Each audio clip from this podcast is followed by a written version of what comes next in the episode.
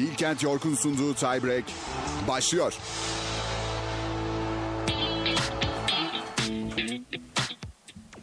Evet efendim 96.6 frekansından Radyo Bilkent'ten Tiebreak'ten herkese selamlar. Bilkent'te final haftası herkesin bir yoğunluğu var aslında.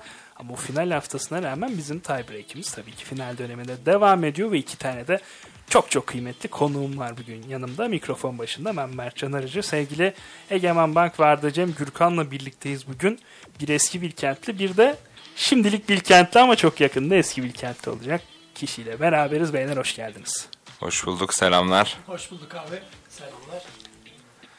Evet iyi, iyi göz, gözüküyorsunuz. O yüzden zaten hani aslında hal hatır faslını programın öncesinde yaptık ama adettendir bir nasılsınız diye sorayım. Valla okul bitmek üzere o yüzden bayağı iyiyim diyebilirim az kaldı. Mezuniyet yakın, playofflar var. Her şey keyifli gözüküyor şu an. Finalleri de atlattığımız zaman tamamen bitecek. Vallahi abi ben de birkaç aydır gelmiyordum okula dediğin gibi eski Bilkentli olduk artık. Mutluyum şu anda geldiğim için kampüste gördüm. İyiyiz, keyifliyiz. Mutluyuz programa geldiğimiz için. Çağırdığın için de teşekkür ederiz. Ben teşekkür ederim. Bugün bizim ekibimiz şu an final sınavlarında ikisi de.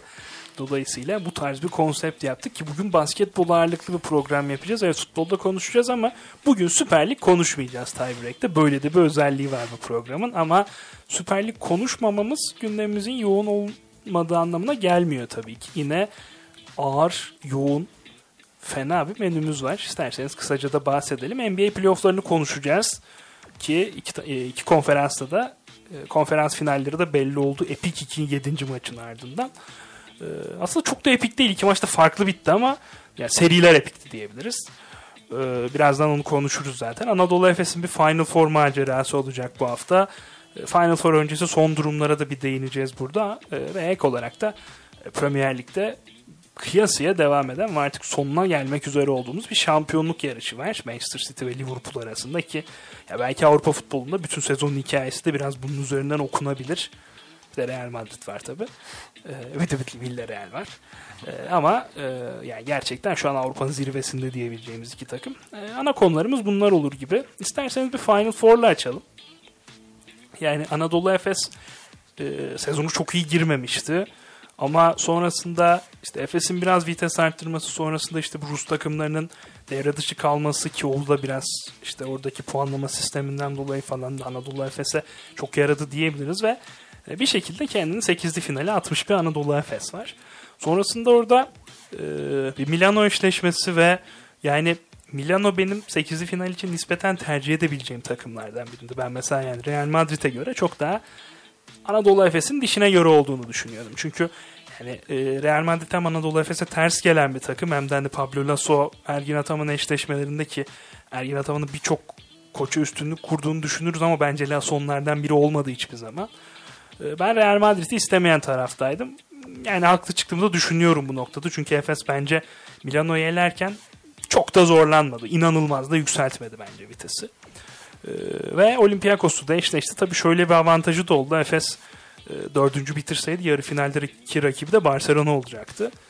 E, şimdi Barcelona Real Madrid El Clasico'sunu galibiyle karşılaşacak finalde eğer kazanırsa tabii ki ve yarı finaldeki rakibi de Monaco'yu eleyen Olympiakos ki bu noktada da aynı Olympiakos çok daha Kürt bir takım olmasına rağmen e, aslında Olympiakos'u tercih ediyordu birçok basketbol sever. Hani ben biraz şeyden çekindiğim için belki Monaco mu olsa diyordum.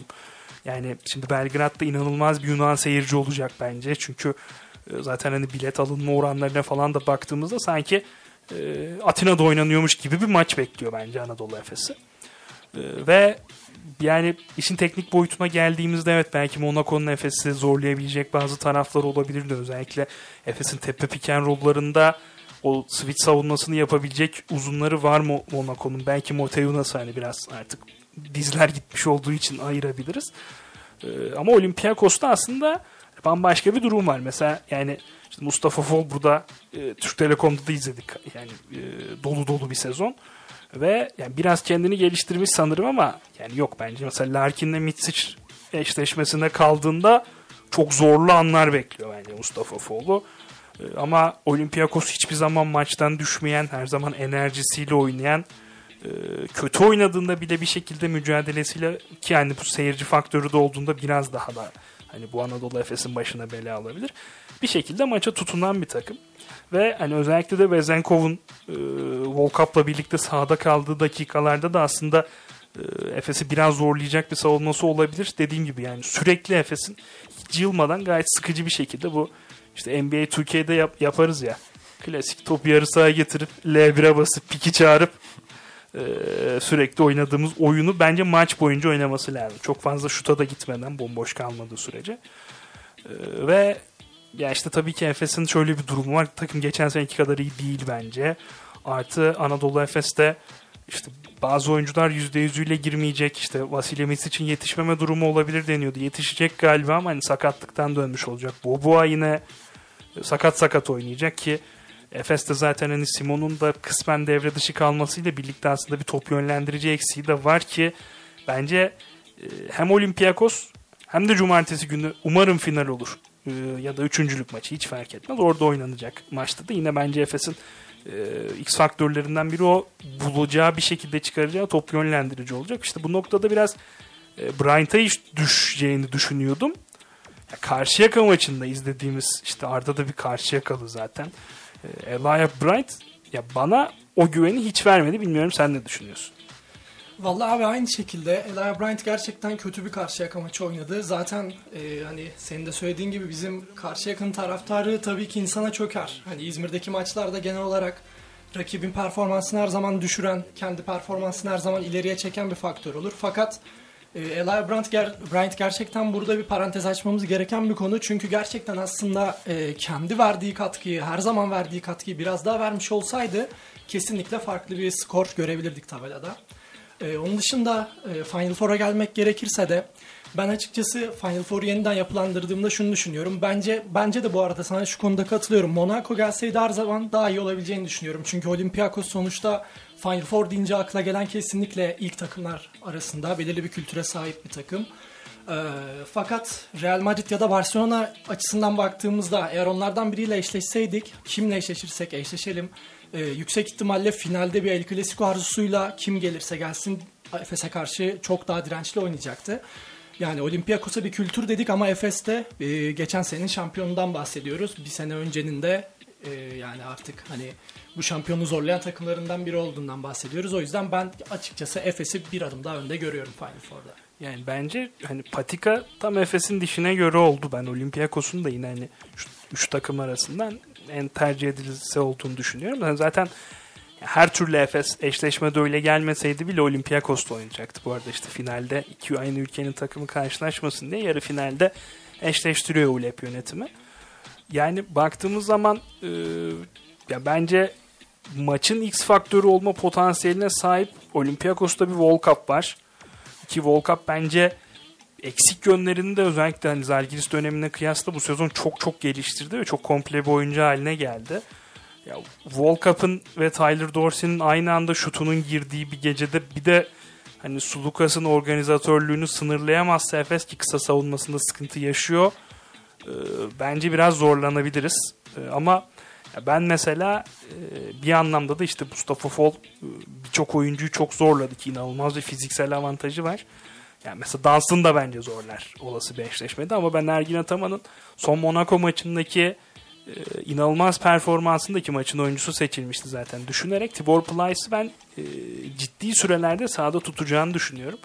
Hem boy olarak e, Mustafa Foll'la eşleşebilecek bir oyuncu hem Mustafa Foll'u birebir kaldıklarında işte şut tehdidiyle dışarı çekebilecek bir oyuncu. Ben hani Mustafa Foll'a en fazla ters gelen 2-3 oyuncudan birinin Euroleague'de Tibor Plyce olduğunu düşünüyorum ki Ergin Ataman da bizim gördüğümüzü tabii ki görüyordur. E, bence sık sık bu eşleşmenin üzerinden oynamaya çalışacak Anadolu Efes ve işte Tibor Plyce'ın screenleriyle dediğim gibi hani Mustafa Foğlu sürekli kısalar karşısına almaya çalışacak. Anadolu Efes bunu her zaman yapıyor. Ki yani bütün Euroleague'de zaten Efes'in nasıl oynadığını biliyor. Buna göre önlem alınmaya çalışılacaktır. İşte ben belli noktalarda Hasan Martin'in de işte Fall yerine bu sebepten dolayı tercih edilebileceğini düşünüyorum ama yani o da müthiş kalır mı kısaların karşısında? Bence hayır. Efes'in belli açıdan avantajları var ama e, işte Olympiakos biraz işte hani Kostas Papanikolaou, Vezenkov işte Thomas Volkap gibi isimleri düşündüğümüzde Anadolu Efes'i hücumda da belli bir seviyede sınırlayabilir. Bence kolay maç değil ama yani baktığında zaten Final Four'da kolay bir eşleşme yakalamak hiç kolay değil. Hatta imkansız. Dolayısıyla e, ya bence yine tercih edilesi bir eşleşme olsa da işte oradaki atmosferi falan düşüneceğimizde Efes'in de çok çok formda olmadığını düşündüğümüzde ki hani aslında kötü bir Milano serisi geçirmedi. Ee, yine de kolay bir maç değil ama ben Anadolu Efes'i bir adım önde görüyorum. Yani e, şey klişesi vardır ya yani biz iyi oynadığımızda bence bu maçı alabiliriz. Çünkü Efes'in tavanı gerçekten daha yüksek. Diğer eşleşmeye de hani bir iki cümleyle değinecek olursak Barcelona buraya çok çok zor geldi. Yani bir 1-8 eşleşmesini baz aldığımızda belki de hani Euroleague tarihinde en çok zorlanan eşleşmelerden biridir. Yani La Provitola inanılmaz bir 3. çeyrek oynaması şu an Real Madrid Bayern Münih ile oynayacaktı muhtemelen Final Four maçını. Ee, ve yani Barcelona çok iyi bir normal sezon geçirdi. Real Madrid bu sezon lig artı işte Euroleague tüm branşlarda 5 kere karşılaşmışlar. 5'inde de kazanmış Barcelona. O ben yine de Real Madrid'i yarım adım önde görüyorum. Çünkü Real Madrid Euroleague normal sezonu çok çok kötü bitirdi ama e, işte Maccabi'ye karşı ki çok ideal bir rakipti bence toparlanmaları için iyi bir seri oynadı. İşte Pablo Lasso'nun biraz daha Yasikevicius'a göre burada en azından koçluk anlamında tecrübe avantajının da olması e, bence Real Madrid'i böyle bir yarım adım öne geçiriyor. Ama Real Madrid'de tabii, tabii ciddi bir kısa sıkıntısı var. İşte hani Sergio Yul işte yaşı belli. Rudy Fernandez belli ki hani onu artık zaten çok kısa rotasyonda kullanmıyorlar ama şu an hani personel sayısı anlamında o kadar ciddi bir sıkıntı var ki yani işte Fabian Cazor, Nigel Williams-Goss, e, Sergio'yu başka kısa yok şu an takımda. E, işte Anadolu Efes serisinde mesela geçen sezon e, çok iyi bir performans sergileyen Usman Garuba mesela Barcelona kısaları karşısında da bence fark yaratabilirdi ya da olası bir Efes finalinde. E tabi onun gidişi de Real Madrid bu seviyelerde biraz zorlayacak. E, ben yani dediğim gibi bence bu arada hani bizim perspektifimizden tabii ki Efes maçı çok daha hani, önemli oluyor ama bence Final Four'un biraz daha ilgi çekici eşleşmesi aslında burada. E, iki takımın da birbirine ters gelen tarafları da var. E, Mirotic ki bence normal sezon MVP'sini kazanacak bu sezon Mirotic öyle gözüküyor. 3 final kaybetti Euroleague'de. 3'te 0 yaptı. Ya bu sefer o eksik parçayı tamamlamak istiyordur muhtemelen. Ben ekstra bir hırsla oynayacağını düşünüyorum. Bekleyip göreceğiz. Bence iyi bir Final Four bizi bekliyor. Cuma pazardan Perşembe Cumartesi'ye alındı Final Four. Öyle bir değişiklik oldu. Yani çok gelenekçi bir insan değilimdir ama bu konuda bir keyif kaçırdı yani onu da söyleyebilirim. Alışkanlığın dışına çıktı senin de dediğin gibi. Ee, diğer eşleşme konusunda da benim düşüncem şu şekilde. Ee, ben aslında sana ters olarak e, Barcelona'yı biraz daha önde görüyorum bu seri için. Ama sorarsan eğer Efes'in finale çıktığı senaryoda Efes kimle karşılaşsın istersin, kimi daha e, orada yenebileceğimizi düşünüyorsun gibi bir soru yöneltirsen Real Madrid'i seçerim. Bunun da nedeni senin de bahsettiğin gibi e, kısa rotasyonunun yaşlı, e, yavaş ayaklardan oluşan oyunculardan olması ve Efes'in kısa rotasyonunun uzunlarla eşleşmeli mismatchlerde olmak üzere onun dışında direkt kısa kısa eşleşmelerde de daha büyük bir avantaj sağlayabileceğini düşünüyorum. Şimdi de başarılar dilerim temsilcimize istersen. Evet, bir şampiyonluk daha gerçekten e, hocaya da Efes'e de çok yakışır. Diyelim ve asıl mevzuya geçelim. Yani işte burada da var bir şeyler. Final Four'lar, playoff'lar falan ama şimdi playoff deyince asıl akla gelen yerde NBA. E, doğudan başlayalım batıdan mı? Doğudan başlayalım abi. Doğudan başlayalım. Hadi geleneksel gidelim. Ee, Doğu'da bence işte iki seri oynandı. İkisinin de üzerine konuşulacak çok şey var. Biri biraz sağ içi, biri biraz sağ dışı bence. Ee, isterseniz ilk biten seriden başlayalım. Ee, Miami Philadelphia serisi. Yani sözü size bırakmadan şöyle özetleyebilirim. Ben Toronto serisinde Philadelphia'yı çok iyi buldum bu arada. Yani bence playoff'lara en hızlı giren takımlardan biriydi Philadelphia ama işte Harden durumunu falan da düşündüğümüzden takımın net bir sınırı vardı. Üzerine bir de Embiid'in sakatlığıyla çok hem e, yani güç olarak hem zihinsel olarak bence çok sıkıntılı girdi Philadelphia ki zaten dağılmaya çok müsait hem dar bir rotasyon hem işte hani personel koç ve oyuncu grubunun diyeyim mentalitesini, mental kuvvetini düşündüğümüzde aslında dağılmaya çok müsait takım. işte Harden yani. Ee, ama ya aslında 3 ve 4. maçlarda da hiç fena gözükmediler. Hatta yani e, ben şunu bile düşündüm aslında. Hani baktığında seri geneline özellikle 5 ve 6. maçlara yani net bir Miami dominasyonu görüyoruz. Ama Embiid belki seriye sağlıklı girse e, bir tane maç çalarak başlasa e, Philadelphia. Yani ilk iki maçtan birini çalmış olsa 3-1 ile 5. maça gitse belki bambaşka bir seri olacaktı. Ya bence o zaman eleyeceklerdi mesela. Ha belki 1-1 ile gidildikten sonra Miami'nin deplasmanda oynayacağı iki maçtaki direnci daha farklı olabilirdi. Bunu tabii ki kestiremeyiz ama e, yani 5. ve 6. maça baktığımızda ya şöyle bir Philadelphia gördüm ben. Yani bize iki maç tamam. E, buradan da çok ileriye gidemeyiz. Harden zaten müthiş oynadığı dördüncü maçtan sonra iptal oldu. İşte son maç zaten Ve 6. maç denince zaten akla hep kötü anılar geliyor. 200 maç stüdyoda. Ee, ve işte sonrasında Doug Rivers'ın komik açıklamaları, Harden'ın komik açıklamaları, Embiid'in komik açıklamaları. Geçen seneki Philadelphia ile tamamen aynı bir Philadelphia gördüm. Yani işte Simmons yok Harden var. Ee, Miami cephesine baktığımızda da işte Jim Butler bence çok iyi bir seri geçirdi. Bam Adebayo bence Embiid yokken özellikle hücumda beklenenden daha fazla sorumluluk aldı. Embiid gelince biraz baba sen Embiid'i durdura döndü mevzu. Tyler Hero bence çok kötü bir seri geçirdi. Ee, ama hani o X faktör X faktör klişesi var ya. Yani Max Struz e, gerçekten inanılmaz bir seri oynadı. Son maçta da imzasını attı. Yani 11 rebound 5 asist yapan sabit köşe şutörü ben hayatımda ilk defa görüyorum. Yani Struz bence şunu dedirtti hani özellikle de böyle playoff serisinde. Ya ben bundan daha fazlasıyım. Duncan Robinson'a o kontratı bağladıysanız bize de bir şeyler artık atarsınız dedirtti. Ee, Egemen senle başlayalım istersen. Abi öncelikle ben e, Philadelphia'da senin de bahsettiğin gibi Toronto eşleşmesinde bayağı başarılı bulmuştum. Çok da beğenerek izledim. Sonrasında Embiid'in yaşadığı sakatlıktan tam olarak psikolojik olarak toparlanabildiğini düşünmüyorum. Yani bir önceki serideki performansını tekrar yansıtamadı. İki maçı kazanmış olmalarına rağmen o gücü gösterdiklerini düşünmüyorum. Sonrasındaki son iki maçta da zaten ezici bir Miami üstünlüğü oldu senin de dediğin gibi. Ki böyle olmasını beklemiyordum. Harden'ın dördüncü maç haricinde istikrarlı kötü oyunundan bahsedebilirim. Yani bu beni biraz şaşırttı. Yani e, açıkçası Miami'nin elemesini yine bekliyordum ama 7. maça gidecek güzel bir seri bekliyordum. Hani dinamik olarak da maçların e, seyir zevki olarak da bunu gösteriyordu. Ama öyle olmadı 6. maçta bitti. Yani şaşırdım açıkçası erken bittiğini düşünüyorum ve e, daha yani daha etkili bir Philadelphia görmeyi bekliyordum oyun olarak da sonuç olarak da. Miami'ye gelecek olursak Butler yine her zamanki gibi gösterdi yani kendi e, hiç değişmeyen seviyesini ve istikrarını çok başarılı bir seri geçirdiğine.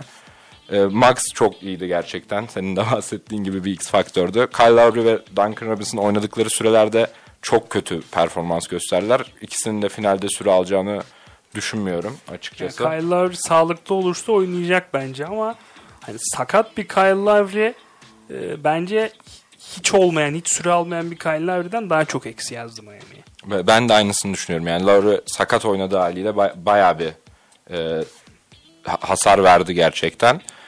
E, üstüne Adebayo'dan bahsetmek isterim. İlk iki maçta gerçekten çok çok üstün bir performans sergiledi. Sonrasında Embiid geldiğinde biraz daha savunma odaklı yavaşladı ama serinin son ya da bir önceki maçında yine iyi bir performansı vardı. Adebayo da yine yani hiç değişmeyen savunmasıyla Embiid'i yine bir düzeyde tutabildi. O yüzden e, onun da bu seride etkili bir isim olduğunu düşünüyorum. E, onun haricinde Furkan'ı ve e, Ömer Faruk'u sahada görmek de beni böyle mutlu ediyor. İkisinde az süre alsalar da. Furkan'ın bir maçı iyiydi. E, 18 dakika yakın bir süre aldı. Furkan Philadelphia'nın en çok maaş alan 5. oyuncusuymuş bu arada. Çok ilginç bir bilgi. Gerçekten hiç tahmin etmezdim. Yani bu beni, beni gururlandırıyor açıkçası. Onları da sahada görmekten keyif aldım. Yani genel olarak güzel bir seriydi diyebilirim. Yani o kadar dar bir rotasyon ki şu an hani gitmiş gitmiş Danny Green'i sakatlanınca arayan bir Philadelphia vardı bence ki yani gerçekten Danny Green son 2-3 sezon falan yok aslında. İşte Tybull süre alıyor. 4 kişi hücum ediyorlar. Niang bence mental olarak tamamen çökmüş durumdaydı bu seride. Niye öyle olduğunu da anlamadım. İşte Tobias Harris falan da bence yani Harden'lı düzende aslında ki zaten çok iyi bir sezon geçirmiyordu. E, vasat bir sezon geçiriyordu. Bence iyice artık sindi. Ya Miami iyi savunma yapıyor. Ama yani şunu da söylemek lazım. Evet mesela Atlanta iyi bir hücum takımı işte. E, Philadelphia'da işte Harden, Embiid var falan ama yani Miami aslında konferans finaline gelene kadar böyle çok ciddi nefis bir organizasyon. İşte herkesin sağlıklı olduğu falan bir rakiple de karşılaşmadı. E, ve birazdan konuşacağımız seriden yani bence çok güçlü gelen bir Boston Celtics var. Birazdan dediğim gibi oraya detaylı bir şekilde değiniriz ama e, yani Arda'ya da şu şekilde atayım pası. Ya Miami tamam konferans finaline geldi. Hak ederek de geldi. Biraz da bence hani normal sezon liderliğinin de net bir şekilde avantajını kullandılar diye düşünüyorum. Ee, sence hani Miami ilk kez mi test edilecek konferans finalinde yoksa hani bunlar da aslında evet Miami zaten bir şampiyonluk adayı diye net bir şekilde söyletebilecek kadar e, done verdim bize. Abi şöyle söyleyeyim. Öncelikle direkt Philadelphia serisi üzerinden başlamak istiyorum biraz. Dediğin gibi Philadelphia'ya gelene kadar aslında bence dominasyon olarak iyilerdi. Normal sezonda zaten birinci bitirdiler. İyi bir şekilde iyi bir sezon geçirdiler diyebilirim. Butler, Egemen'in de bahsettiği gibi kendi standartını yine korudu. Bam Adebayo sakatlıklarla e, birazcık boşsa da yine iyi bir katkı verdi. E, ama esas ben şunu demek istiyorum. Ben Philadelphia Miami serisi başlamadan e, yolu ikiye ayırmıştım. Çünkü Philadelphia özellikle de Harden takasından sonra gerçekten fiziksel anlamda sahayı kaplayan çok güçlü bir takım kurdu ama mental anlamda da bir o kadar dağılmaya müsait bir yapı oluşturdu kendine. O yüzden açıkçası şunu düşünüyordum. Ben Miami'nin e, Embiid'in ekstra bir çabasıyla, Harden'ın ekstra bir çabasıyla bir maç çalınmadığı takdirde süpürmeye kadar gidebileceğini düşünüyordum açıkçası. Ama 3. ve 4. maçlarda Harden hani çok ekstra şeyler de yapmadı. Sadece resmen birazcık kıprandı ve iki maçı direkt çalabildi Miami'den. Hani Harden e, mü- mükemmel bir süperstar kesinlikle ama hani şu anki form durumu gözetildiğinde bana attığım pasta olduğu gibi Boston Celtics'in gümbür gümbür gelen oyuncuları daha kıyaslanamayacak bir şekilde bence Harden şu anda. O yüzden ben açıkçası konferans finalinde senin de az önce söylediğin gibi ilk defa bir test olacağını düşünüyorum Miami'ye karşı. Yani eğer direkt o seriye geçeceksek de Boston'ı da biraz da olsa önde görüyorum ama tabii birazcık burada duygusal davranıyorum. Senin deyiminle evlat statüsünde orada Jason Tatum'umuz olduğu için. Ama yani Tatum da bu sene hepimizin evladı oldu yani. Gerçekten inanılmaz bir sezon yaşıyor. Hani o beklenen patlamayı yani Tatum her zaman iyi, e, iyi bir e, oyuncuydu, iyi bir basketbolcuydu. Fakat o hani yaptı mı yapmadı mı yaptı mı yapmadı mı denilen patlamayı bu yıl ben artık yaptığını düşünüyorum. Ciddi bir süperstar seviyesinde oynuyor. Karşısında eşleştiği, birebir de eşleştiği ya da mental anlamda eşleştiği herkesle e, kesinlikle iyi bir bağlantı kurabiliyor. iyi mücadele edebiliyor. Yani o yüzden tekrar Miami'ye gelmek gerekirse de Celtics karşısında ben birazcık Miami'nin ilk defa e, daha sıkı bir seriye gireceğini düşünüyorum açıkçası. Yani peki bu seriyi kapatmadan hani son olarak da bence seri kadar ilgi çekici e, seri sonu açıklamaları vardı. E, yani Doug Rivers'ın şey açıklaması hani benim gözüme çok çarptı. Ben zaten buraya gelirken de çok fazla bir beklenti yoktu Philadelphia'dan gibi bir şey söyledi. Bu takım bayağı şampiyonluk adayıydı. Yani bence Harden takasından önce de öyleydi. Yani bu takımda bir beklenti yoksa nasıl bir takımda beklenti olmalı ben de onu düşünüyorum. Ya bu kaos kültüründen gerçekten Philadelphia kurtulamıyor gibi bir durum var. Ben Simmons'tan çıkılmasına rağmen Doug Rivers'ın da yarattığı, Embiid'in de yarattığı, üstüne üstlük Harden gelip onun da yarattığı.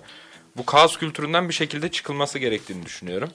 Bunu böyle bir done olarak koyayım yani. Abi yani şimdi Harden takasında ya ben ben de tetiği çekerdim bu arada. Yani her türlü bence alınabilecek bir riskti kesinlikle. Hani Simmons'ın durumunu falan da düşündüğümüzde o ayrı bir konu ama hani kaos kültüründen çıkalım diye Harden'ı alıyorsan zaten çok yanlış yerde. Ya benim NBA'de en sevdiğim oyuncu bu arada ama yani, yani, yani Galatasaray'dan sonra dünyada en çok kaostan beslenen ikinci adam falan yani.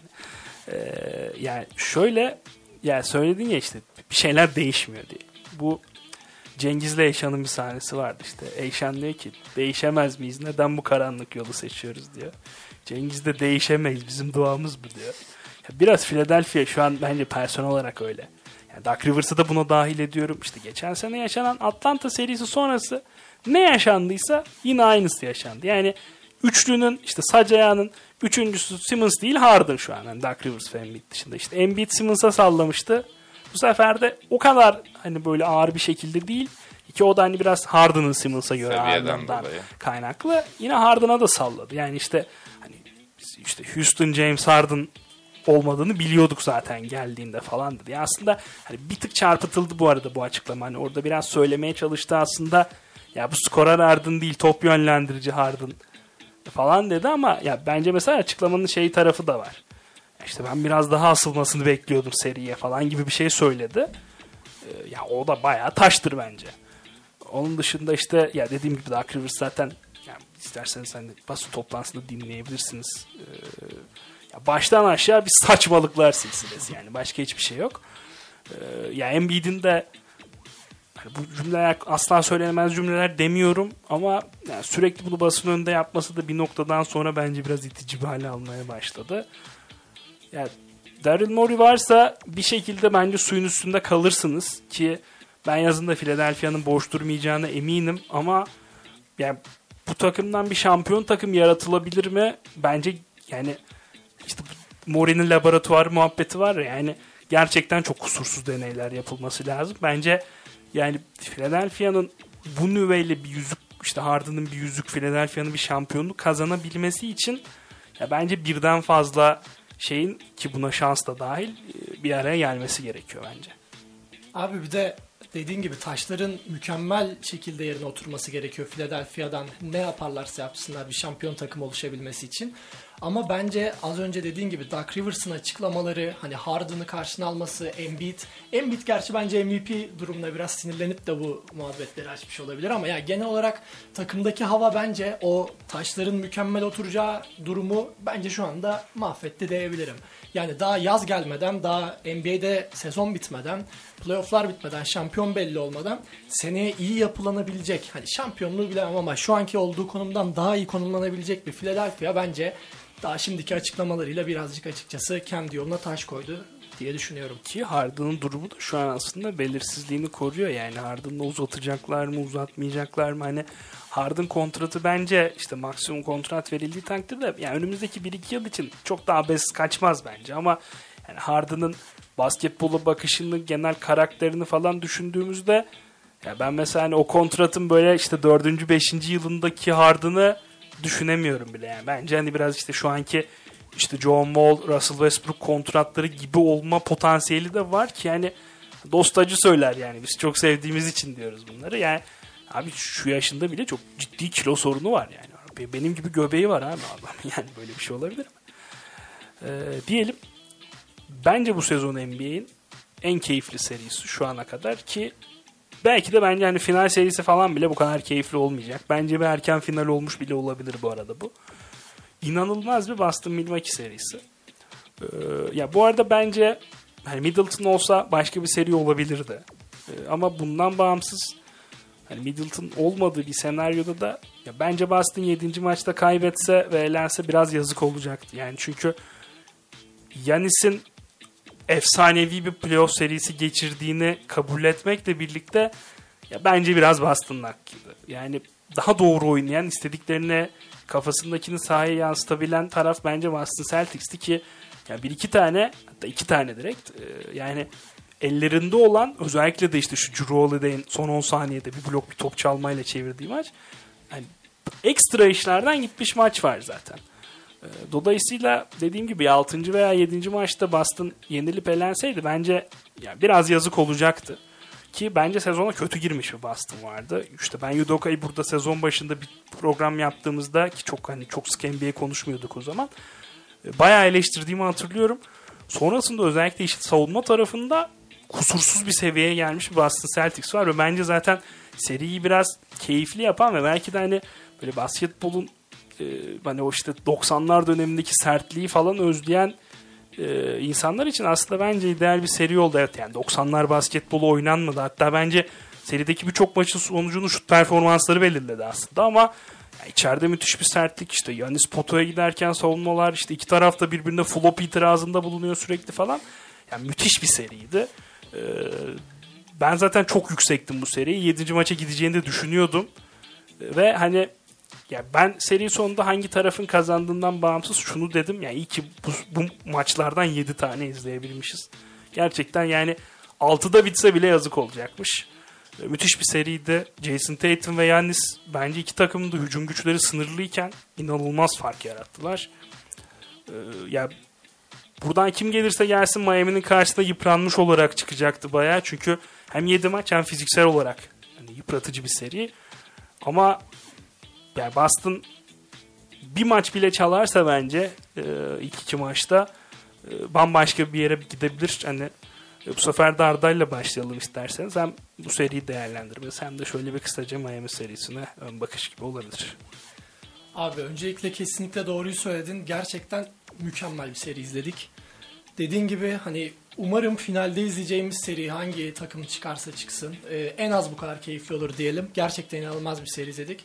E, sevgili İnan Özdemir bir tweet atmıştı galiba. Serinin en kötü yanı 7 maçta bitecek olması diye Game 7'den önce. Yani gerçekten 10 maç olsa izlenir, 15 olsa izlenir bir seriydi. Ben burada e, sana şu açıdan katılıyorum. Bence de mükemmel bir Yanis performansının yanında mükemmel bir Tatum performansı da vardı. Ve Boston Celtics genel olarak takım bazında biraz daha bir hiç değilse bir burun farkıyla daha çok hak etti diyebilirim açıkçası. Ya zaten e, Boston Celtics sezonun başında belki en iyi savunma takımları arasında direkt sayacağım bir isim bir takım değildi. Fakat hani gerçekten e, yolda burada inanılmaz yol kat ettiler. Sezon içerisinde inanılmaz bir savunma takımı oldular.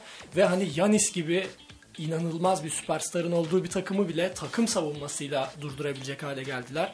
Hani en iyi savunmacı Marcus Smart'tan tutun Al Horford'un yaşadığı e, Yanis'le diyaloglar olsun. Sertliği mental anlamda da fiziksel anlamda da pozisyon fark etmeksizin Yanis'e verdiler. Ha, Yanis tabii ki buna göre e, harika oynadı. E, bir de benim kendi e, öznel düşüncem de şöyle aslında.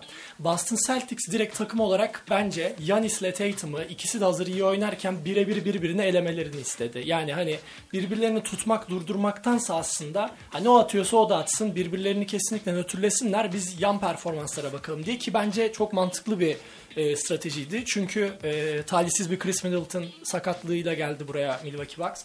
Onun dışında bence hani Tatum ve Yannis'i bir kenara koyduğumuzda aslında Boston yine bir tık e, önde kalıyor gibi düşünüyorum. Onun dışında dünkü maça gelmek gerekirse mesela Grant Williams'tan inanılmaz bir şut performansı geldi gerçekten. Gerçekten inanılmaz bir şut performansıydı. Onun dışında Pritchard olsun hani sonradan girip inanılmaz katkı verdi. Yanlış hatırlamıyorsam 14 sayı ya da 12-14 sayı arasında bir şey attı.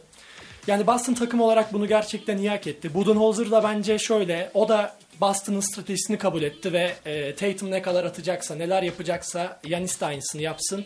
Ben geri kalan takımımla da e, ilerlemek istiyorum deyip Holiday olsun diğer oyuncularına şans verdi. Yani yanlış bir strateji demiyorum ama hani kağıt üzerinde bakıldığı zaman Boston'ın süperstarsız iki süperstarın çıkmış haliyle daha önde olduğu belliydi bence. Ee, Boston Celtics'i de tebrik ediyorum deyip Egemen'e atayım ben de pası. Yani bu arada hani Middleton olsa bence baştan aşağı bütün her şey değişirdi seride. Bence yani Milwaukee'nin oyun planı anlamında da. Yani senin dediğin gibi aslında çok doğru bir yere değindin. Yani abi bir takımda yani topu dışarı çıkardığında en iyi şutör Pat Connaughton. Bir tarafta Grant Williams işte serinin en kritik maçında 6 üçlük atıyor. Ki mesela Derek White'ın çok iyi bir maçı var. İşte Peyton Pritchard da her zaman tam bir X faktör tipi var böyle. Aynen. Milli takım Cenk Akyol'u atardı ya ortalığı karıştırsın diye öyle. Sinan Güler'i atardı falan daha ilk zamanlarda. Sinan Güler'e de selam olsun burada. Ee, evet yani şöyle e, bu arada hani birçok söylediğine kesinlikle katılıyorum. Ee, ve ya Boston'ı da zaten şimdi iki tarafında da bence hani başarıya ulaştıracaksa bu kolektif yapı ulaştıracak ki e, yani çok üst düzey iki savunma takımı izledik. Ve ya ben biraz aslında hani Marcus Smart'ın aldığı e, yılın savunmacısı ödülünü aslında biraz şu şekilde nitelendiriyorum. Çok öne çıkan bir bireysel savunma performansının olmadığı bir sezonda bence aslında ödül biraz Boston Celtics'e verildi. E, tabii onun temsilcisi olarak da yani belki takım savunmacı anlamında en net ismi Marcus Smart olduğu için de ödülü doğal olarak o aldı. E, Egemen'e de ben şöyle ileteyim o aldığım pası. Ya serinin belki de en epik anı Al Horford'un Yanis üzerinden vurduğu poster. Böyle net bir poster değildi ama yani Horford'un bunu yapması bile bence akıl almaz. Gerçekten Horford bu e, seriye çok fa- farklı bir mentaliteyle gelmiş. Bunu gösterdi. E, son bir iki maçta evet performansı düştü ama genel olarak Yanis'i hiçe saydığı pozisyonlar oldu diyebilirim ki bu yaşta böyle bir şeyi Yanis'e karşı yapmak gerçekten inanılmaz ne zaman görev gel, gel çağırdığında o da zaten direkt oradaydı. Çoktan hazır bekliyordu. Çok büyük bir X faktör olduğunu söyleyebilirim bu seride. Ki bence Celtics'in e, genel olarak elemesindeki Sebep de bu e, X faktörlerdi. Bildiğiniz gibi işte Milwaukee'de e, Middleton'ın eksikliği vardı. Celtics'te de e, Robert Williams var. Aynı şekilde eksiklik. Onun savunmada katacağı eksikliği Grant Williams'ın, Marcus Smart'ın, e, Horford'un, Derek White'ın ekstra performanslarıyla çok iyi kapattılar ama Chris Middleton'ın e, hücumda getireceği çok çok daha farklı dinamik ve e, çeşitlilikten kurtulamadı diyebiliriz Milwaukee yerine koyduğu oyuncularla. Çünkü e, Grayson Allen'ın gerçekten son maçlardaki çok kötü performans. Çünkü Celtics bir yerden sonra maksimum neler yapabileceğine alışmış bir şekilde savunma yaptı. E, aynı şekilde e, bu açık yani e, Robert Williams'ın yarattığı açığı Celtics'in iyi kapatması ve Milwaukee'nin e, kapatamaması bence serideki en önemli faktör oldu. Çünkü yan, yan oyuncuların desteğiyle e, çok daha önemli bir fark attı. Arda'nın da bahsettiği gibi Tatum'la e, Yanis ne zaman birbirine denk bir oyun sergilese yan faktörlerin üstünlüğüyle Celtics galip geldi diyebiliriz serinin geneline baktığımızda. Peki Doğu'yu tamamladık. Batı'ya geçmeden önce bir ara vereceğiz ama e, Galatasaray Adana Demirspor mücadelesi de başladı. Ki bu maçın artık iki takımın da çok fazla hedefinin kalmadığını düşünürsek en önemli mevzusu Berlanda'nın arenaya çıkıyor olması. Ee, çok merak ediyorum maç öncesi taraftar tepkilerini falan ki e, Galatasaray tribünde bayağı dolu. Berlanda da öyle bir adamdır işte yani. Hedefsiz tarihin en kötü sezonunu geçiren takımı Galatasaray'ı e, son maçta işte 49 bin kişiyi doldurtur arenada. Berlanda da öyle bir adam. E, Galatasaray 4-4-2 dizmiş. E, benim şu an baktığım site. İşte önde Halil Gomis olarak. E, tabii ben Halil Gomis'in arkasında mı oynuyor yanında mı bilmiyorum. Ama hemen dinleyicilerimize e, trafikte olanları da özellikle bilgilendirmek adına ilk 11'leri de aktaralım araya girmeden önce. Galatasaray'da kalede Muslera'yı görüyoruz. Sağda Sasha Boye, sol bekte Van Aanholt. Orta sahada alışıldığı üzere Nelson ve sakatlıktan dönen Marka. Orta ikili Erik Pulgar ve Berkan Kutlu'yu görüyoruz. E, ki bence yani 4-4-2 oynuyorsa şu an izleyemiyoruz ama bence ideal bir orta saha ikilisi olabilir. Sağda Babel, solda Kerem. Önde de Gomis ve Halil. Ee, Adana Demirspor'da da kalede Muriç, e, sağ bekte Semih Güler, stoper ikilisi Samet Akaydın ve Simon Deli, solda Alper Uluda, orta saha üçlüsü Yokaninler, Bjarnason, Berlanda. Tam bir futbol menajer üçlüsü bu arada bu. Ee, yani Berlanda için gerçekten bence ilginç bir maç. Artı Yunus Akgün için de öyle bence. Şimdiden transfer diyebiliriz Galatasaray taraftarı. Kendi oyuncusunu izliyor. Evet evet yani Galatasaray'ın yeni sezondaki ilk transferi Aynen Yunus öyle. Akgün. Ki onunla alakalı da işte Balotelli Yunus Akgün'ü dövdü gibi dedikodular çıkmıştı. Yani yalanlanması doğan zaten ben çok inanmamıştım ama yalanlanma şekli benim için haftanın olaylarından biridir. Ee, Adana Demirspor Başkanı Sayın Murat Sancak canlı yayın açıp Yunus'a işte sağ tarafını da göster, boynunu da göster. Bak hiç işte bir yerinde yara bere yok şeklinde yalanladı. Gerçekten samimiydi. Benim de hoşuma gitti. Ee, Yunus Belhanda, Vargas ve Balotelli ön dörtlüsünü görüyoruz Adana Demirspor'da. Bu arada abi bu dörtlü yani mesela Galatasaray'ın ön dörtlüsünden iyi bence. Kesinlikle ben de Adana katılıyorum. Demirspor'un şu anda olduğu konumdan çok daha üstte bir dörtlü var ileride. Evet bir araya gidiyoruz. E, gol olursa da bu arada hani ara dönüşü tekrar sizleri bilgilendireceğiz. E, Batı konferansı ile devam edeceğiz ara dönüşü. Birazdan birlikteyiz. Bilkent York'un sunduğu Tiebreak devam ediyor.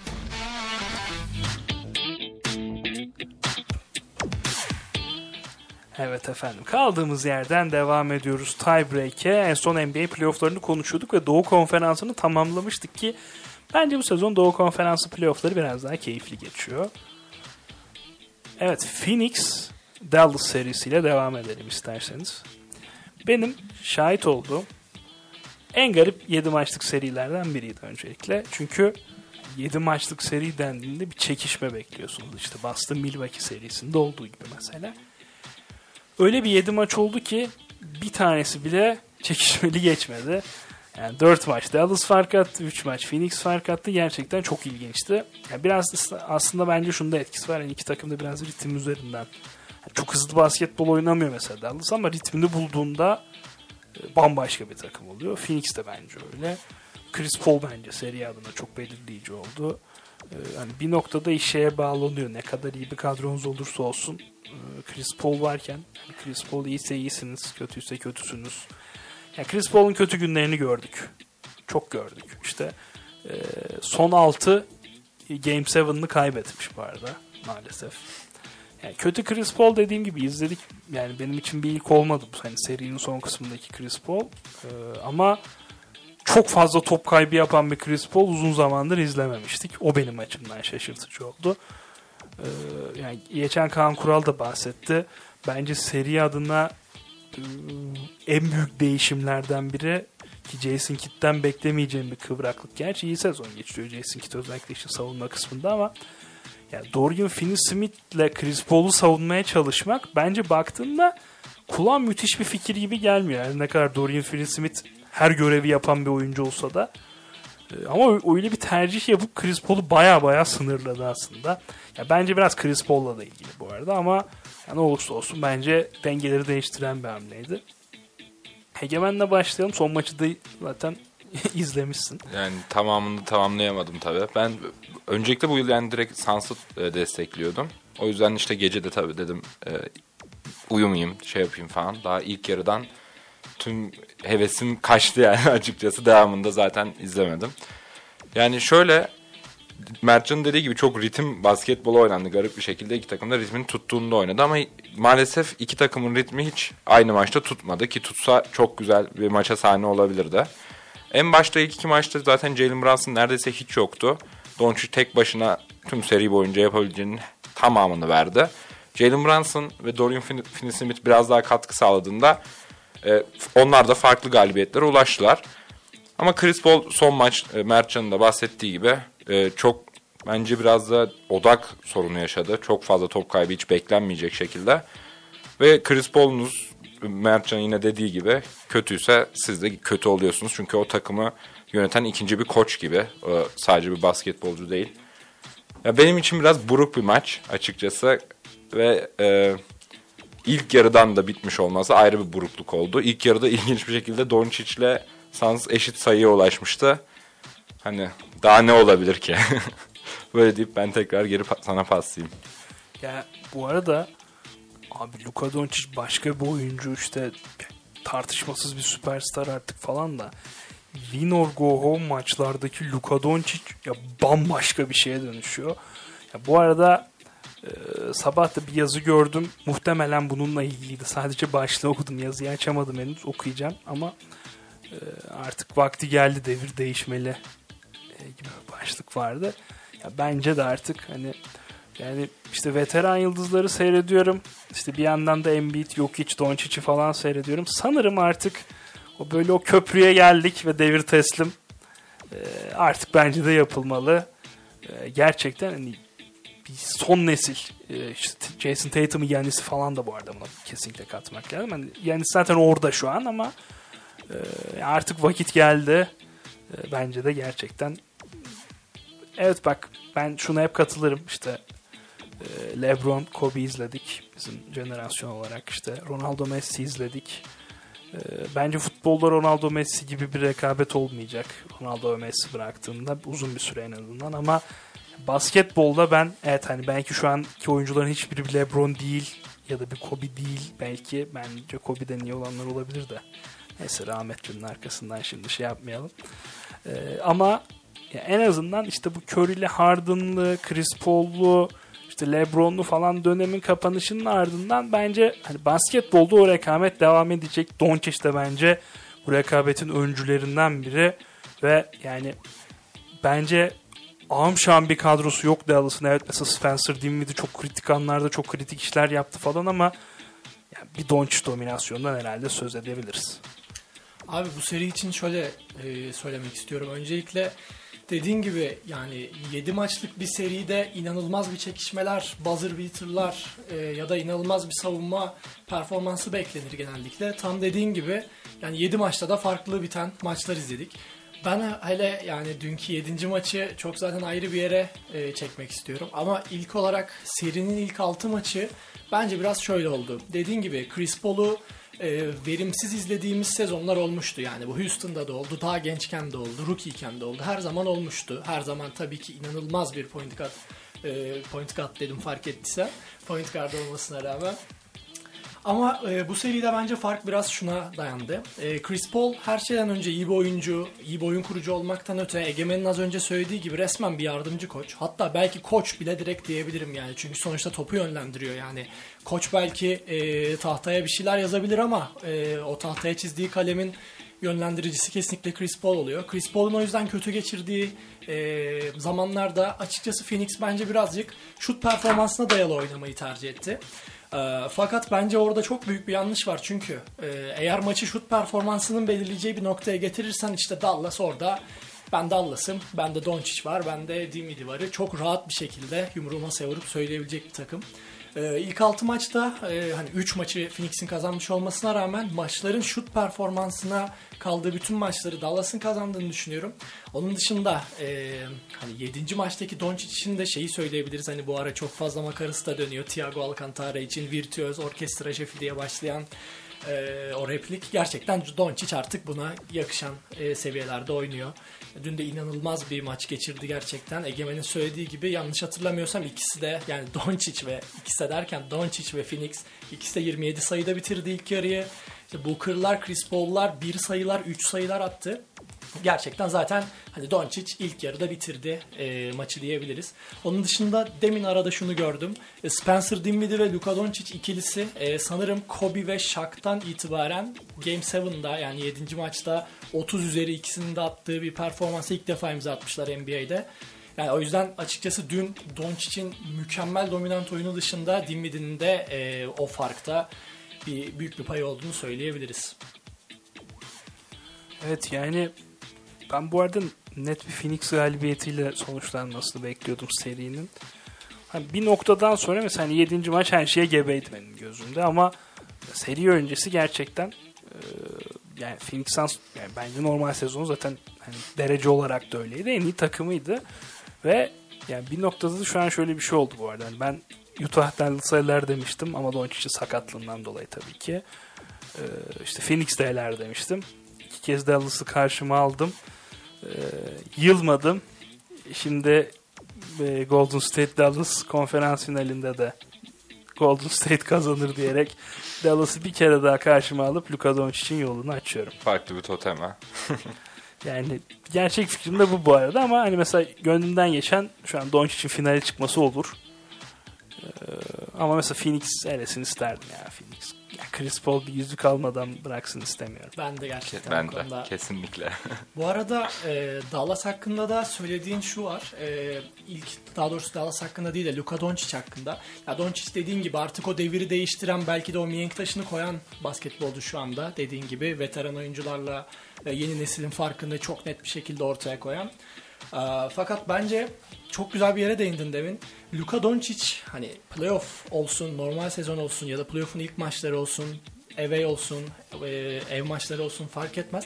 İyi bir basketbolcu olmasına rağmen özellikle böyle 7. maçlarda hani artık her şeyin e, son maça kaldığı, son saniyelere kaldığı şeylerde gerçekten inanılmaz bir mod açıyor. Hani bu e, Miami LeBron dediğimiz o klasik gözlerinin gözüktüğü fotoğrafta olduğu gibi Doncic o modu açmayı çok iyi biliyor ama bence 6. maçta o Booker'la e, Doncic'in arasında yaşanan tatlı sert diyalog, Booker'ın e, kameralara bakıp Doncic'le ilgili laflar söylemesi de hani Booker orada Doncic'i birazcık mental açıdan yormayı hani o Amerikalılığın üzerine çökmesini denedi Avrupalı bir basketbolcu için ama sanırım Doncic bu buna hiç gelmeyen bir e, basketbolcu gerçekten. Yani hani sinir ettiği anda inanılmaz parladı, inanılmaz oynamaya başladı. Ona onun dışında Golden State karşısında da şöyle olacağını düşünüyorum bu işin açıkçası. Golden State'de bence Booker'ın e, Doncic'e yaptığı gibi Doncic'i böyle mental açıdan yormaya çalışıp da ters teptirecek bir oyuncu olduğunu düşünmüyorum. Hani Curry olsun, başkaları olsun daha çok eğlenerek oynamayı seven kişiler. O yüzden o seri zaten ayrıca konuşuruz. Ama bu çocuk seviyor yani bu işleri. Kendi de söyledi zaten. Trash Talk'tan keyif alıyorum diye. Ya bence yukarı da çekti bu arada Doncic'i. Kesinlikle. Yani Booker'ın o denemesi bence biraz ters tepti. E, son serimizde Golden State Memphis'ti. Yani Golden State ilk turda çok yaralı bir Denver'la oynadı. Bu arada tam kadro Denver bu batıdan çıkabilirmiş ya. Onu da şu an batıyı gördükçe düşünüyorum gerçekten. Kesinlikle. Ee, yani final görmeleri cidden sürpriz olmazmış bence. Yani tabii tam kadrodan kastım biraz da şu an. Şimdi Jamal Murray ile Porter dönse biraz sakat dönecekler. Yani hiç sakatlanmadıkları ya da %100'üyle döndükleri senaryo değil. Ee, Golden State çok zorlanmadı e, Denver karşısında. Şimdi Memphis de bence bir konferans yarı finali için ne olursa olsun bence tercih edeceğiniz bir takım. Ya ama yani şunu net bir şekilde söyleyebiliriz. Memphis elendi. İşte 12 maç oynadı toplamda. İşte 4-2 kazandı, 4-2 elendi. 12 maçın neredeyse tamamının hikayesi vardı. Bence hani ya böyle işte Survivor'dan falan da biri eğlenince derler işte şöyle renk kattı, böyle renk kattı falan. Ya bence Memphis bu sene çok renk kattı. Özellikle de Batı'nın çok keyifli geçmediğini düşünürsek. Yani çok hikayeli bir Minnesota serisi. Ee, Üstüne bence yine hikayeli e, bir Golden State serisi. Ama işte 6. maçta Clay Thompson varsa e, o takım kazanır. E, ya bence keyifli bir seriydi bu arada. Daha erken bitebilirdi. 7'ye de uzayabilirdi. E, ya bence mesela Memphis'in de kazanabileceği bir maç olabilirdi seride. Bu arada Galatasaray maçı da 1-1 oldu Gomis'in penaltısıyla. İlk golde Yunus Akgün kaydetmişti. E, yeni sezonda da Yunus Akgün muhtemelen bu statta gollerine devam edecek gibi gözüküyor. Yani e, keyifli bir seriydi. Draymond Green'in hiç iyi gözükmemesi bence Golden State adına bundan sonraki süreç için endişe verici olabilir. Yani Draymond Green hiçbir zaman üst düzey bir skorer falan olmadı. Ama e, yani bence şey noktasında da değildi kariyerinde. Daha kötü dönemlerinde bile. İşte Mate, Mates Taybul gibi davrandı Memphis zaman zaman e, Draymond Green'e. Bu kadar da değil bence. Ama mesela bunları da değerlendiremeyen bir Draymond Green gördük. Hani bir maç dışında falan hiçbir şey görmedik Draymond Green'den. Abi Jordan Poole ya.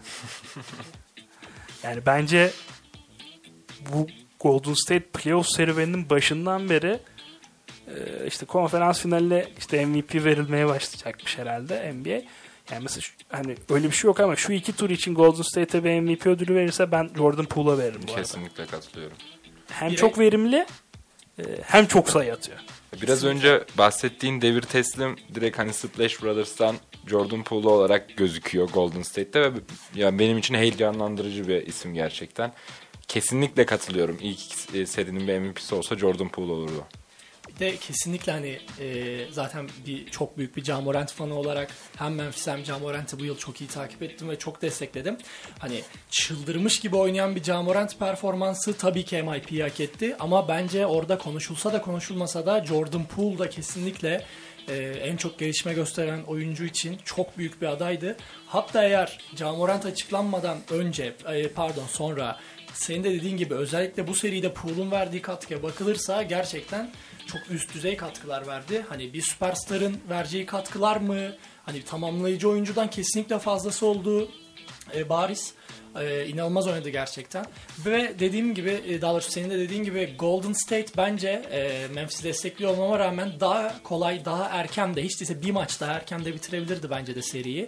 Ama dediğin gibi Green'in e, tam olarak o e, Tybull e, tepkisini ona verilen Tybull tepkisini değerlendirememesinden ötürü Draymond Green'den çok fazla bir şey alamayan Golden State bir maç daha uzatmak zorunda kaldı. Ama sonuç olarak 7'ye gitmeden 6'da da bitirdiler. Yani Golden State'in hak ettiğini düşünüyorum. Peki hocam Jamorant sakatlandıktan sonra Golden State'i 50'ye yatırdı Memphis. Jamorant el freni diyebilir miyiz? Abi Evet. bunu ben stüdyoyu terk ederim böyle bir laf olursa burada. Ya ama gerçekten hani bu normal sezon için de geçerli. Geçen böyle bir istatistik beraber de konuşmuştuk ya da Egemen'le mi konuşmuştuk hatırlamıyorum. Yani Ja Morant'in olmadığı maçlarda inanılmaz bir serisi var gerçekten Memphis Grizzlies'in. Hani bence e, diğer bütün takımlar, e, yakalardaki bütün takımlar düşünüldüğünde süperstarını çıkardığında ki bence marjinal katkı olarak Ja Morant'in süperstarlık seviyesi diğer süperstarların Memphis'e olan katkısına bakılırsa çok daha üstünde. E, Yani Ja Morant gibi bir oyuncunun çıktığı ortamda zaten çok iyi e, gerçekten bir ortam oluşturuyor Memphis. Golden State'de de aynısını yapmayı başardı. Ama el freni kesinlikle diyemeyeceğimizi Yani o düşünüyorum. tabii işi şakası ama yani bu arada hani sezonun sonuna doğru böyleydi. Sezon sonunda da değiştiyse de çok değişmemiştir. Jamorant'ın oynamadığı maçlar değerlendirildiğinde Memphis NBA'de savunma verimliliğinde ilk sıradaydı. E, Jamorant oynadığında da çok düşüyorlar bu arada. E, ya Ben Morant'li Memphis'ten ayrı bir keyif alıyorum. Morant'siz Memphis'ten ayrı bir keyif alıyorum. Hani bence izlemesi çok keyifli bir oyuncu ama o hani yıldızsız kolektif Memphis yapısını izlemekti ki zaten geniş bir rotasyonları var. O da bence çok keyifli. Ee, Desmond Bain bence normal sezonla aynı seviyede oynayamadı playoff'u. Ki benim çok çok sevdiğim bir oyun. Memphis'ten sevdiğim oyuncudur muhtemelen. Ee, bence onun da biraz etkisi oldu. Bir noktada hücumda tıkanmalarında. Ama yani Memphis için sezonu bitirme dereceleri, konferans yarı finali falan yani bence bu sezon başında kendi beklentilerinin bile üstündeydi. Dolayısıyla hani burada gittiler ama iyi bir sezon, çok keyifli bir playoff yaşattılar bize. Ee, gerçekten bence Memphis'te tebrik etmek lazım. Ee, Golden State Dallas eşleşmesinde de e, yani benim de gönlüm biraz Doncic'ten yana ama ya bir şekilde buraları daha çok oynamanın da etkisiyle e, ben Golden State'in çok rahat bitiremeyeceğini ama bir şekilde finale yükselen taraf olacağını düşünüyorum ama yani şu an herhalde şeyi söyleyebiliriz hani Curry'nin sakatlıktan %100'üyle dönemediğini falan da göz önünde bulundurursak hani playoff serileri öncesi bir serinin en iyi oyuncusu konuşulur ya yani bence şu an o net bir şekilde Doncic ya da Jordan Poole. Yani Evet. bu seride de e, ben az önce de söylediğim gibi ya Stephen Curry artık bence basketbol camiası tarafından şöyle tanınabiliyor. Curry eğlendiği zaman Curry harika oynuyor. Yani Curry o baskıyı almadığı zaman Curry kendi e, Warriors taraftarıyla e, hani böyle high five yapabildiği zaman, onlara bağırabildiği zaman, onlardan tezahürat aldığı zaman, yere düşüp dans ettiği zaman gerçekten çok farklı bir oyuncu haline geliyor. Ee, benim de gönlüm Doncic'ten yana. Final görmesini çok istiyorum. Golden State'i de e, gönlümü bir kenara koyup biraz daha önde görüyorum. Ama burada da bu eğlence faktörünü bir şekilde e, Dallas'ın bence kesmesi lazım. Çünkü hani Curry artık yıllardır e, Draymond Green ve e, Klay Thompson'la beraber oynuyor. İnanılmaz bir pool geldi. O yüzden Curry eğlenirse diğer herkesi de eğlendirir. O orkestra şefliğini çok rahat yapar ve o orkestra şefliğinde enstrüman tutan e, diğer parçalar da gerçekten çok yetenekli olduğu için Curry'yi yine merkeze koyup durdurmaları gerektiğini düşünüyorum Dallas'ın. Yani gerçekten hani Batı'nın inanılmaz yüksek bir seviyesi olmadığını düşünürsek yani bu iki takımın da burada olması bence çok büyük bir tesadüf değil ama yani Miami Boston çok yıpratıcı bir seri. Ona kesinlikle katılıyorum. Ama yine de sanki oradan çıkmayı başarmış takım. Yani özellikle de mesela Boston'ı düşündüğümüzde hani Brooklyn, Milwaukee, Miami yoluyla finale gelmiş bir takım. Herhalde batıdan geleni de eler eleyemezse de yazık olur gibi geliyor bana. Yani çünkü baktığınızda mesela Golden State şu, şekil gelmiş olacak. Yani işte sakat Denver, Memphis, O da sakat denilebilir bu arada. Ca yine aynen. seri başı ve sonu Aha. kaçırdı. Dallas ki hani orada da işte hani onda da eksikler var aslında. İşte Evet. Hardaway falan. Sonra final yani aslında baktığında gerçekten eşit bir zorluk değil yani. Ee, ama işte ya da Dallas çıkarsa yine benzer bir senaryodan söz edebiliriz. Ee, bekleyip görürüz. Yani böyle bakınca abi işte en çok Boston hak ediyormuş gibi geliyor bana da. Ben de açıkçası aynısını düşünüyorum. Yarı finale geldiği yol bile bunu gösteriyor ki finale de çıkarsa kesinlikle en çok hak eden taraf o olacak diye düşünüyorum. Aynı zamanda Phoenix'in de çok büyük bir fırsat teptiğini düşünüyorum final yolunda. Çünkü bahsettiğimiz gibi Batı'nın görece daha zayıf kalması e- en büyük yani final adayını Phoenix gösteriyordu ki geçen yılda böyle bir fırsat vardı ellerinde sakatlıklardan oluşan. Bunu finalde kaybettiler. Bu yılda daha öncesinde kaybetmiş oldular. Bu fırsatı bakalım Golden State veya e, Mavericks daha iyi değerlendirebilecek mi? Ki ben gönlüm aynı şekilde size beraber Mavericks tarafında olsa da Golden State'in tecrübesiyle e, daha üste çıkabileceğini düşünüyorum. Çünkü buralara çok daha alışkın e, ve çok daha serin kanlı kalabileceğini düşündüğüm bir takım. Tam Serin bir şey cümlesi oldu bu arada işte bakalım Mavericks bu seri, fırsatı değerlendirebilecek? Böyle şey işte yayıncı kuruluşun maç öncesi tanıtım cümlesi gibi oldu. Ya da gazetelerden bir haber ararken dördüncü sayfada hala bulamadığın haber de olabilir. Ee, Bunun üstüne serin kanlılık demişken ben Can'ın eksikliğini hani biraz önce de konuşuldu. Kesinlikle playofflarda büyük bir değer kaybı olduğunu düşünüyorum. Çünkü playofflarda savunma tabii ki çok önemli ama o serin kanlılık, clutchlık dediğimiz şeyin olması çok önemli ki bence sezon geneline bakarsak Cam Camorant'in her maçtaki son 2 dakikalık performansına bakarsak sezon genelinin en clutch oyuncusu olduğunu söyleyebiliriz. Playofflar için de bu geçerliydi. Ya o yüzden bence çok büyük bir değer kaybı, büyük bir fark atmış olmalarına rağmen son maçta yine canlı olmaması büyük bir eksiklik olduğunu düşünüyorum. Bunun üstüne aynı zamanda Jaren Jackson'ın çok iyi ve çok üstün bir blok ve savunma performansının yanında kötü bir faal sorunu yaşaması ilk seride de ikinci seride de biraz zora soktuğunu düşünüyorum Memphis'te. Abi Jaren Jackson'ın e, zaten hani bu arada lige girerken de böyle bir eksisinden söz ediliyordu işte ben hani draft senesini çok iyi hatırlıyorum. E, ama ben bu konuda biraz karamsarım. Normalde bu arada hani uzunlar biraz olgunlaştıklarında bu faal problemine en azından belli bir seviyede çözüm üretip daha çok sağda kalabilecek hale gelebiliyorlar ama ya Jaren Jackson'la alakalı şöyle bir ikilemim var benim. E, ben biraz karamsarım bu konuda. Yani bu arada bence çok iyi oyuncu ama ya şimdi o faul problemini çözmesi için sanki işte savunmadaki o hani bu arada hani böyle mesela Hasan Whiteside gibi şişirilmiş blok istatistikleri yok bence. Gerçekten savunma yaparak blok yapıyor. Ee, ama ya, ya o agresyondan ödün verecek, o agresyondan ödün verirse bu kadar iyi bir savunmacı olmayabilir. Ya da bu problem devam edecek ki ben bir noktada yani faul problemine çok fazla çözüm bulabileceğini düşünmüyorum Jaren Jackson'ın. O da işte Jaren Jackson'ı belki de hani belli bir seviyenin üzerinde çıkmasını engelleyecek faktör olarak hani karşımıza çıkıyor. İsterseniz işte saatlerimizde 20-40 gösterirken programın son düzlüğünde de bir Premier Lig atalım. Ya acayip bir şampiyonluk yarışı var. Ee, Liverpool bu sezon oynayabileceği bütün maçları oynamış olarak tamamlayacak sezonu. İki kupa cepte. Ee, üçüncüsü için finaldeler.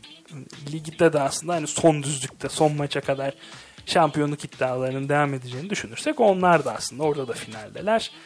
Ee, West Ham beraberliği Manchester City için 2-2'yi bulmasalar belki daha da sıkıntı olabilirdi. Ee, çünkü hani evet bir averaj avantajları var ama Manchester City mağlup olsaydı bu sefer en azından Liverpool şöyle bir avantaj yakalıyordu. Yani ipler onların elinde olacaktı. İşte iki maçta o averajı yakalayabilirlerse şampiyon olacaklardı. Ee, ama işte o bir puan bile belki de çok fazla denge değiştirecek ama tabi Guardiola'nın gönlü isterdi ki bu maçtan bir 3 puan çıksın son maç bir puan için oynasınlar. Ki işte orada da Gerrard'la oynayacaklar. O da biraz epik. Ee, Liverpool sayfaları bayağı e, muhtemelen fav kasıyordur bundan. Ee, City ile başlayalım isterseniz. Ee, ben maçın işte 2-2 ve sonrasını izleyebildim. İşte Mahrez'in kaçırdığı penaltı falan. Yani City için çok dramatik bir mağlubiyetin ardından hani herkes şunu düşünüyordu ki düşünmek de çok doğal. Bu takım mental olarak çökebilir. Ki bence bu arada hani takımda böyle net bir lider yıldız oyuncu eksikliği var bence. Yani Kevin De Bruyne müthiş bir oyuncu ama tam bir lider değil. Hani böyle baba lazım bence oraya ki bence Premier Lig'in en iyi futbolcusu Kevin De Bruyne ama ya işte bir baba eksikliği Şampiyonlar Ligi'nde de bence kendini belli etti. Burada da mesela işte o penaltıyı Normalde bir takımda bir baba olsa gelir atar abi. E, ama seneye herhalde Erling Haaland kullanacak o penaltıları bana öyle geliyor. E, City'de yine kaybedilmiş, penaltı kaçılarına kaybedilmiş bir geri dönüş fırsatı ve 2 e, puan var aslında. Ve son maçta da biraz sıkıntılı bir giriş. Ya öncelikle izlemekten keyif aldığımız Premier Lig maçları klasmanına tam anlamıyla girecek bir maç. Genel olarak baktığımızda City'nin maçta üstünlüğü vardı evet ama her an ne olacağı belirsiz ki Premier Lig'de en sevdiğim noktalardan biridir. E, maç başlangıcından itibaren West Ham ilginç pozisyonlar buldu, yakaladı ve 1-0'a yakaladı. Bunun üstüne hiç beklenmedik bir şekilde 2-0'a yakaladı. City ilk yarıdan sonra kendini iyi toparladı. 2-2 belki galibiyeti bile alabilirdi ama evet, bahsettiğimiz gibi Mahrez'in kaçırdığı penaltı sonrası burada puanı bırakmış oldu. Yani kupanın iki kulbundan tek kulbuna inmiş oldu diyebiliriz. Ee, yani City hala büyük bir avantaja sahip olduğunu düşünüyorum. Hatta benim kendi görüşümü sorarsanız ikisini de buradan sonra puan kaybedeceğini düşünmüyorum. İkisinde galip geleceğini düşünüyorum. Ee, yani böyle paslayabilirim. Liverpool Southampton deplasmanında 2 puanı bırakır. Valla ben de aslında lafa girerken şunu söyleyecektim. Ben aslında Premier Lig'in bu 3 belki de 4 sezondur süren e, mükemmel, keyifli rekabetinde biraz Liverpool tarafındayım aslında. E, ama sen söylemesen ben de şunu söyleyecektim. Hani Liverpool'un Southampton karşısında olası bir puan kaybı yaşamasını da e, her zaman bence denklemde tutmak lazım.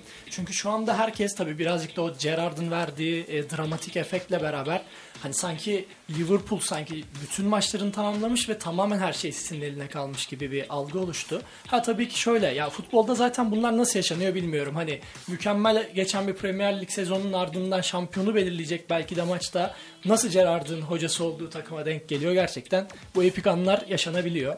Ama ben de katılıyorum. Southampton karşısında Liverpool e, hani bilmiyorum dört farklı kulvarda artık yorgunluk, mental istek, Salah'ın e, işte bir küçük bir sakatlık yaşaması olsun ya da Real Madrid'e karşı o hani Benzema'nın ne yapacağını, Ancelotti'nin ne yapacağını düşünürken e, bir dikkat dalgınlığıyla bir puan kaybedebileceğini düşünüyorum. Ama onun dışında bu dediğin gibi e, şu an sosyal medyada da o son bir şarkı dedikleri Gerrard'dan da aynı aksiyonun gelebileceğini düşünüyorum. Onun dışında West Ham City maçını e, birazcık değinmek gerekirse mükemmel bir sezon yaşayan Bowen var. E, iki golü de buldu. E, daha ilk yarıda 2-0 öne geçti West Ham. Üçü de buluyordu hatta. A- Aynen. Üçü de buluyordu. Hatta onun dışında ya gerçekten momentumu tam anlamıyla tersine çevirebilecek çok güzel bir Jack Grealish golü izledik. izledik. Fakat bu golden sonra belki de 3 tane çok net pozisyonu yedi West Ham. Hani orada e, Guardiola'nın takımı gerçekten bir anlık bir e, dikkat dağılmasıyla Fernandinho'lar ya da Laporte'lar böyle değişik kısa paslar attı. Hani West Ham oyuncuları onu iyi e, gerçekten takip etti. Mesela Antonio'nun bir pozisyonu vardı. Dibine daha iyi girebilirdi. Köşeden bırakabilirdi Ederson dışarıdayken. Hani bunları yapamadılar. 3-1'i bulsalar belki daha da gidecekti. Ama sonuçta City, işte Guardiola olmak, City'nin topçuları olmak da orada o maçı döndürebildi. Riyad Mahrez atsaydı da farklı bir şey konuşuyorduk açıkçası. Yani şimdi dünyanın belki de en geniş kadrosundan söz ediyoruz ama abi bu takım sezona Walker, Diaz, Stones, Cancelo savunma dörtlüsüyle başladı. Üçü sezonu kapattı şu an. Öyle bir talihsizlikleri de var. Bence bu arada bu maç üzerinde bayağı sıkıntı da oldu benim izlediğim kısımda dahil ki benim izlediğim kısımda aslında bayağı bir City dominasyonu vardı. Ee, yani şöyle ya ne olursa olsun hani bu, bu takımlardan hangisi şampiyon olursa olsun ki hani ben de bu noktadan sonra City'nin bir şekilde götüreceğini düşünüyorum ama hani galip sayılır bu yolda mağlup derler ya yani yine öyle bir sezon oldu. Hani Liverpool yine ikinci olsa işte bu 97 puanlı ikincilik gibi bir sezon yaşamış olacağız ki Liverpool aslında bu sezon hani bayağı bir geri düştükten sonra kapattı farkı. Hatta bu yarışın içinde Chelsea'nin olduğu bir dönem hatırlıyorum ben yani. Önünde olduğu bir dönem vardı Liverpool'dan Evet evet fazla. yani yine ama bunlara kaldı. Ee, son 3 maç için işte 2 Liverpool bir City maçı için bir skor tahmin oyunu yapalım isterseniz. Çok güzel. Ee, Southampton Liverpool. Ee, yarın akşamda değil mi maç? Ee, evet. Ben e, 2-1 Liverpool diyorum. Valla biraz, biraz önce 2 puan bırakabileceğinden bahsettim ama tam olarak Egemen'e katılıyorum. Ben de 1-1 diyorum. Ee, son hafta e, City Aston Villa. Ben 3-1 e, City'nin alacağını Ben de düşünüyorum. 3-1 City diyorum. Hadi ben de buna beraberlik diyeyim. Gerrard o ayağını kaymasının bir düzeltsin artık. Ya şimdi bak çok korkuyorum bu konuda büyük konuşmaktan ama ya Gerrard Liverpool'u ne zaman Premier Lig şampiyonu yapmış da şimdi yapacak abi ya. Bu sefer ayağa kaymayacak. Sağlam basacak ayağını. Peki Liverpool Wolverhampton. 2-0 diyorum ben buna da. Ben de 3-0 diyorum. Wolverhampton'da. Ben daha büyük bir fark bekliyorum buradan. 4, 3.5 üst diyorum maça. Ee, o zaman şey Arda siz- Liverpool şampiyon yaptı bu arada. Biz bir City yaptık. Şey yaptık. ya ben çok duygusal davrandım burada açıkçası yani. Hani normalde mesela bunun üzerine bir iddia girecek olsaydık vereceğim skorlar değildi ama içimden geçeni söyledim. Peki bunda maçlar oynandıktan sonra birlikte değerlendiririz. Ee, o zaman e, yavaştan yayında sonuna geldik. Ee, çok çok teşekkür ederim. bana Biz teşekkür ederiz. için. Davetin Biz için. teşekkür ederiz. Tabii Tiebreak ekibinin yerini tam dolduramamışızdır ama çok keyifli bir sohbet oldu. Onların da hani sınavlarından ötürü bize böyle bir yer açılması da bizim için çok büyük bir keyif oldu gerçekten. Umarım onların sınavları da iyi geçmiştir. Hatta hani Bilkent'te final haftası biz dinleyenler için de bunu belirtelim. Bütün Bilkent öğrencileri hatta tüm öğrencilerin de finallerinde e, başarılar dileyelim. Buradan Radyo Bilkent ailesi olarak e, haftaya beraberiz. Buradayız. Siz yoksunuz ama ben varım. Olsun biz de bu sefer ekran başında dinleyici olacağız. Evet bu haftalık bu kadar diyelim. Ee, Herkese de sağlıklı, mutlu bir hafta dileyelim. Tiebreak, Yorkun sundu Tiebreak. Bu hafta da sona erdi. Haftaya görüşmek üzere. Hoşçakalın.